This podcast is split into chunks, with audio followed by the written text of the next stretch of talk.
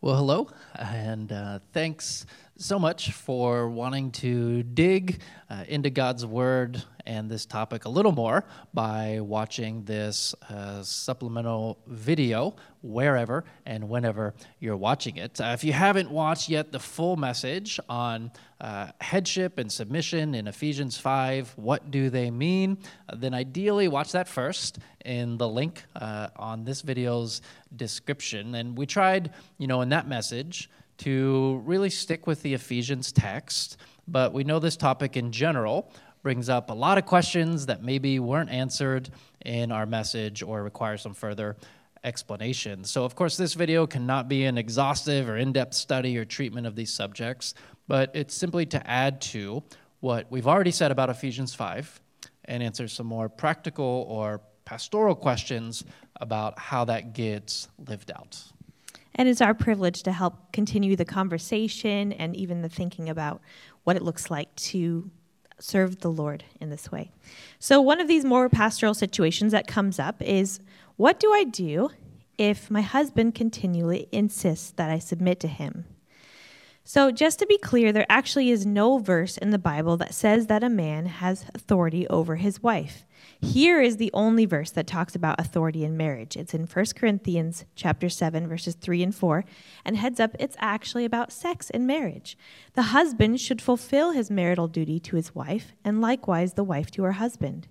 The wife does not have authority over her own body, but yields, submits it to her husband. In the same way, the husband does not have authority over his own body, but yields and submits it to his wife. So, wives, you have authority over your husbands, and husbands, you have authority over your wives. That's part of what it means to be one flesh. Almost every gender command in the Bible is like this, applying to both and encouraging mutuality and reciprocity in the marriage and male female relationships. Does it make sense that Paul would say that in sex you are supposed to have a completely egalitarian and equal marriage, submitting to one another, but outside the bedroom, it's a totally different story.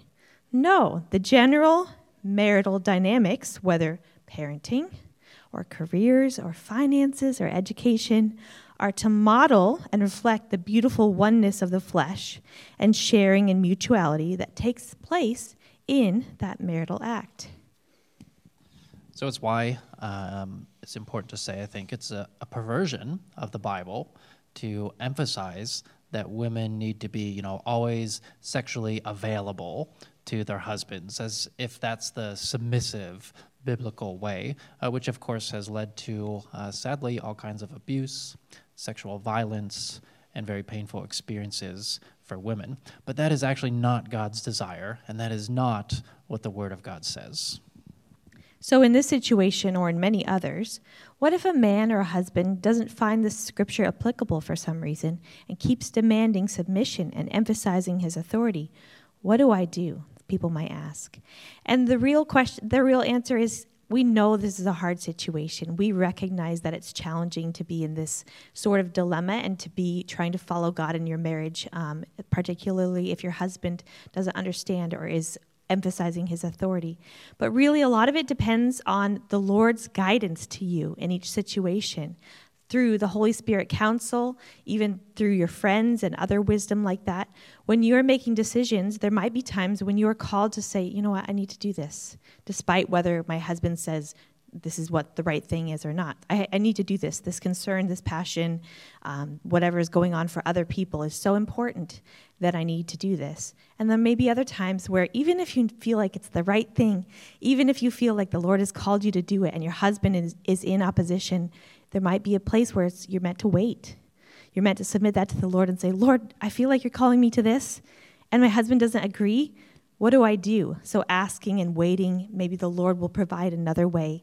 Um, we recognize that's really hard, but continue to follow the Lord in that.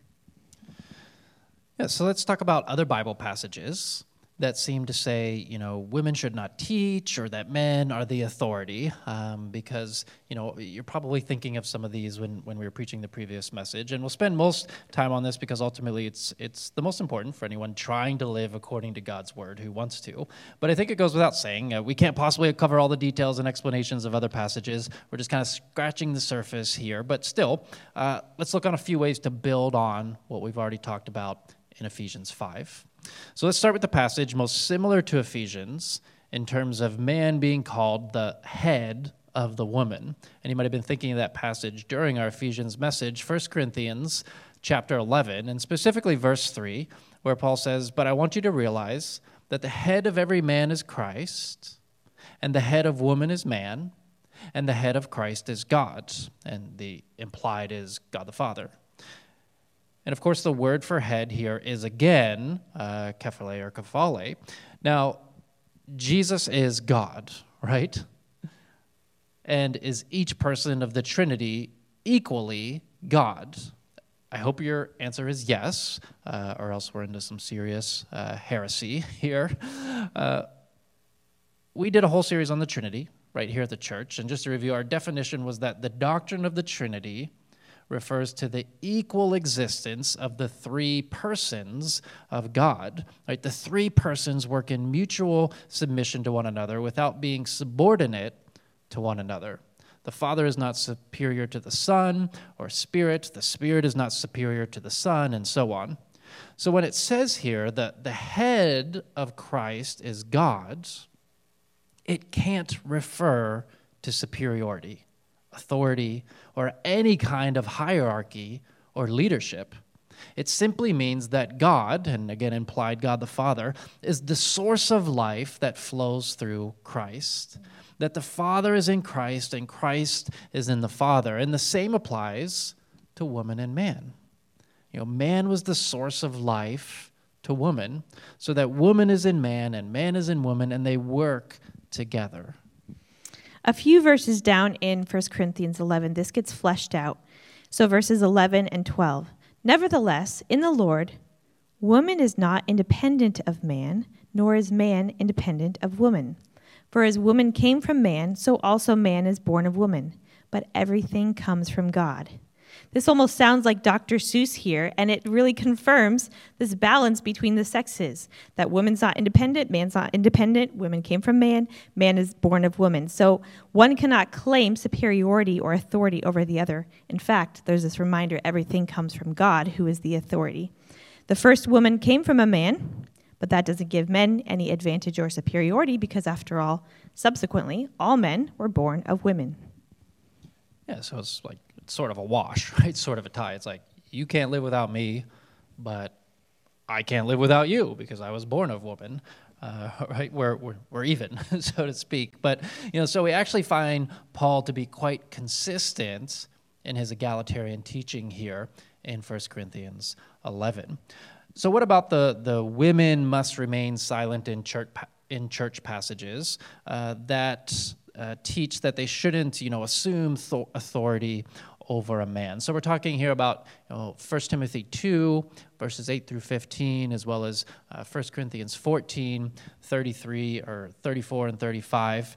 So there are several clues you know, that uh, clearly tell us that Paul or the author is, you know, A, speaking about some very specific situation in which his advice actually makes sense and is good advice. And then B, that these uh, were not meant to be timeless, eternal teachings. So Paul does advise in these passages that women shouldn't teach or speak in these specific churches or situations. However, you have to read that in light of the fact that elsewhere, Paul 100% assumes or even encourages women to pray and prophesy in public. Uh, he names a woman, Junia, as outstanding among the apostles in the early church. He praised his female co laborers for the gospel in Romans 16. And he praised women who, who trained and schooled men in theology, you know, such as Lois and, and Eunice with Timothy or Priscilla, Priscilla with uh, Apollos, right? And there are many other examples in Scripture, and even specifically with Paul. So Paul would be in great contradiction if, you know, the, the once for all teaching was women should never do this in any situation. So, why does Paul teach this in these specific situations? Well, you know, part of it is we don't know all the situations in these churches and what Paul, what caused Paul to say this, uh, but we intuitively seem to understand that not everything he says here, you know, applies eternally for all time. So, for example, in the 1 Timothy 2 passage, the verse right before not permitting women to teach, Paul also says women should not wear elaborate hairstyles or gold or pearls or expensive clothes. Uh, you know, so do we have checkers at our, our church doors looking for, you know, fancy hair, uh, gold earrings, pearl necklaces, or are we asking the price tags on the clothes before, you know, you can come into church? Of course not. We seem to have no problem understanding uh, that verse as a cultural thing, a specific situation. Well, the verses following that are no different, that, you know, you can't pick and choose which to follow and which not. So if we wanted to take verse 12 literally in 1 Timothy 2, we'd have to also say, you know, women can't write books that men would read, uh, they can't teach in Christian schools with men in the class, and so on, right? And given the situation, as well as the culture at that time, honestly, this is probably good advice that Paul is giving in 1 Timothy you know, we don't read this and say the Bible's just wrong here. No, I mean, consider that women were likely being disruptive, very disruptive, in how they were behaving, right? Interrupting, drawing attention to themselves, uh, kind of turning the church gathering into a fashion show. And you also have to consider that, you know, women in the, in the first century usually could not be educated, could not read, could not hold positions of leadership in the culture. And so it makes sense that Paul would give this advice, right? The principle or the, the takeaway here is that a church worship gathering can't just be a free for all for whoever feels like teaching, saying something, just anybody speaks up at any time if they feel like saying something. Right? But the cultural situation here is, is no longer the same.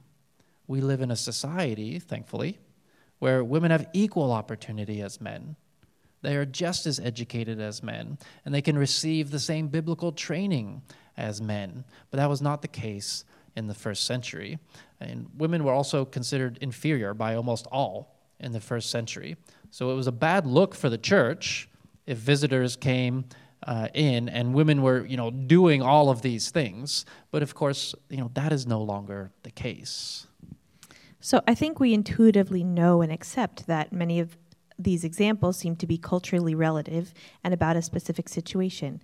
Given that, there are so many ways to apply them in our culture. There are ways that we can transfer to our situation once we have understood what was happening there and why it was said. So, of course, we should not prioritize our clothes in worship. Of course, we should not be disruptive. And, you know, in that situation, another note is you often had grown men in, in that situation, in that time, married to teenagers. So it may have been extra disruptive or even extra maybe embarrassing for the church to see women um, exercising authority over their husbands in that church. So for us, that might look like, hey, while we want to follow Jesus and we want to do the crazy things he's called us to do, is there anything in our church that's unnecessarily weird or disruptive or would be very strange to someone who came in for the first time? Those are the kinds of things we don't want to dismiss these situations, but we want to apply them wisely to be aware of how things appear or how they might come off to outsiders. Yeah, so Paul's concerned, as he should be, with the credibility of the church, mm-hmm. of how things might appear to outsiders. But can you see how the exact opposite is true today? Right? That the thing that might cause outsiders to question the credibility of our message or gospel would be for them to only see men teaching or leading in church. So, in a fairly stunning irony, the gospel principle Paul is teaching in 1 Timothy 2 or 1 Corinthians 14 might actually lead us to hear the voice of women more in church rather than to silence the voice of women. Right? Paul's concerned about the witness and credibility of the church in those specific situations. And we naturally take this, you know, same approach with, with so many other scriptures, right? Uh, you know, we understand that many texts are, are culturally conditioned or apply only to that time and maybe not to us in the same exact way. So, for example, do we still greet each other with a holy kiss as the Bible instructs us to? I mean, I can do that with Hannah. No, no? okay. That would be appropriate. Uh, do we do that? No, that would be so weird, right, to the culture around us. I promise your church will have a 0% success rate in retaining visitors if you follow that scripture literally to greet each other with a holy kiss when you gather as the church. But does the principle apply to show Christian love and affection towards each other and have a warm greeting? Well, of course, that applies and that we can learn. Yes, that's right. So here's we, where we want to land or end on this question. When the Bible is speaking as generally or as universally as possible, when it gives hints or glimpses of what would be the ideal situation, of when God's kingdom is flourishing or reaching its fullest potential, it's always a world of equality between men and women whether that's Genesis 1 and 2, before sin enters the world, where men, man and woman are co rulers of creation and they share in the equal partnership and responsibility and authority of caring for God's world, or in Acts 2, when the Spirit falls on both men and women and both are given gifts to lead. There is no distinction, as Galatians 3 says, between Jew or Gentile, neither slave nor free nor is there male and female, for you are all one in Christ Jesus. So when the Bible is painting a picture of this ideal, there's never hierarchy, always equality. So that's sort of where we want to end on that question. Not that it's over, but let's continue to the next one. Here, let's go right into the marriage. Let's go right into the thick of it. And this is a question that we get asked frequently. If there is disagreement between the husband and a wife in a marriage that is trying to follow God and be egalitarian, who gets the final word on a decision? This doesn't apply to our marriage because actually we've never had a disagreement, but uh, we know it's happened to others. I think we're known for our bickering, actually, so opposite. So we want to emphasize that if you're both believers, you should embrace that man and woman are created equal. One does not have an inherent say so, as Jamin Hubner says over the other, or a more direct relationship to God than the other by virtue of their sex. And you might actually be surprised how little this situation comes up. So I feel like this has maybe come up like two or three times in our marriage where someone really had to be like, oh, who does get the final word here? If it does come up, here are some words of advice. First of all, waiting is always great. There are very few decisions that are huge and urgent. Sometimes they are, but usually they're not. So you can often wait until you come to some sort of agreement or compromise. Compromise is something that's great in marriage wait until the Lord helps one person let it go. You know, it might be like, after praying about it, I realized that this is this is more important to you, and I think I'm just going to let this go. Um, be patient. Don't feel like, wow, this is where our our power really comes to a head, and someone has to have that final decision. Trust the Lord that He will actually help you come to this decision, or give one person the grace to yield to the other and have a peace about it. Sometimes there's something that's clearly more important to one person than the other, and that can influence your decision. And sometimes it's about waiting um, or letting go to the other person. All right, so last question on this uh, mini tour here.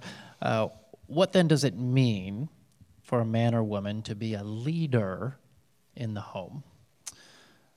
So, you know, through all of this, are we saying that it's wrong for the man to lead in the household? No, of course not. Right? But is it wrong for him to claim leadership without full agreement or consent? Yes, that would be wrong.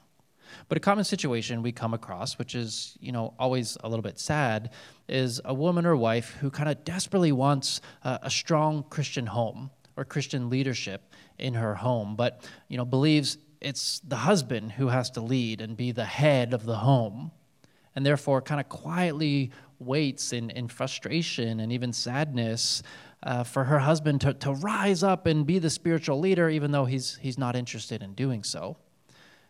Do you think that's what God wants or intends? Do you think God wants your children's discipleship to suffer so that you can be seen as not usurping leadership in your home?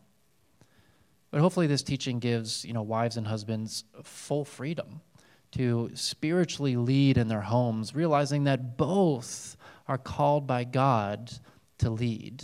And it often looks different in different situations and seasons.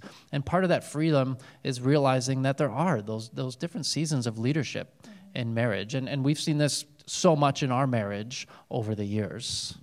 So, one thing that helps me think about what this submission means actually, two things. First of all, um, the word is sometimes even translated yield. So when we talk about this word submit, maybe yield is a better way to think about it. If that helps you think about how you're you're giving grace to the other person or you're giving almost like a turn to the other person so another way to think about it is to think about a roundabout um, you know it's not a stop sign where you just stop and you wait but it's you're waiting for them to go by you're kind of giving them grace and then you're going to go into the roundabout right so sometimes a marriage looks like that that can often happen in seasons. You might find if you've been married a while, you've noticed there's different seasons in your marriage, and it is okay to kind of fluctuate in your leadership in different areas. That's not something that you should feel bad about, whether you're yielding to the other person or you're needing the other person to lead more in that area. So it might be one person, you know, in the season they're doing a lot more of the encouragement.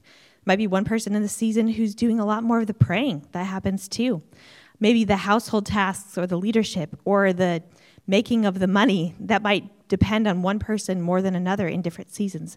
And that is okay. If your spouse is having a hard time, you shouldn't feel bad taking that leadership and that takes the pressure off of them and that's a gift to them. At the same time, if you're, you know, not doing well in a way or you know that your spouse is better at something than you are, then give them that gift of leadership and that's a way that they can bless you as well. Yeah, and hopefully in a good way that kind of takes the pressure off of men as well to feel like you always need to be strong. You always need to be taking the lead. You always need to be doing well, right? It's okay if sometimes your wife is stronger and she's doing better and she's in a better position to lead. Uh, God intends for husbands and wives to be co leaders of their families and households. So, you know, when God gives you the grace to lead, then lead. When God seems to be giving the grace to the other to lead, let them lead. In some situations, you might have a spouse who's not well physically or emotionally or mentally, or maybe is not a believer. And we recognize, as we said earlier, that that can be really challenging as well. But we want to encourage you in your leadership in that way, not to bully the other person into coming closer to God or to being the person that you want them to be, that you wish that they were right now, but to lean on the Holy Spirit and to take authority Take the authority of the Holy Spirit in your home um, as a blessing, that the fruit of the Spirit would flow through you, that you could take authority over the enemy in your home and do those sorts of things that are a blessing to your spouse. And that's not something you have to wait for them. That's not something where you have to be disappointed and wish that they were this or that. The Lord has made you the leader, so you can do that with His help. So, thanks for listening to uh, this kind of extra teaching on this. We hope it's been helpful. Uh, if you want to reach out to us, um, you can use some of the contact links on the video below if you want recommendations or want to explore further. We have some more resources. Um, but uh, we're so thankful that uh, you've allowed us to talk about this with you. And again, continue to work out uh, what you believe in the worshiping community and uh, help each other out on this. So, any final words from you? Men, please lead. Please lead in your workplaces and lead in your families and lead in the church. And women, please lead. Please lead in the workplace and lead in your families and lead in the church. And do that by following Jesus' example of leadership to de- deny ourselves and pick up our cross and with the strength of the Holy Spirit to follow him and to bless others. Amen.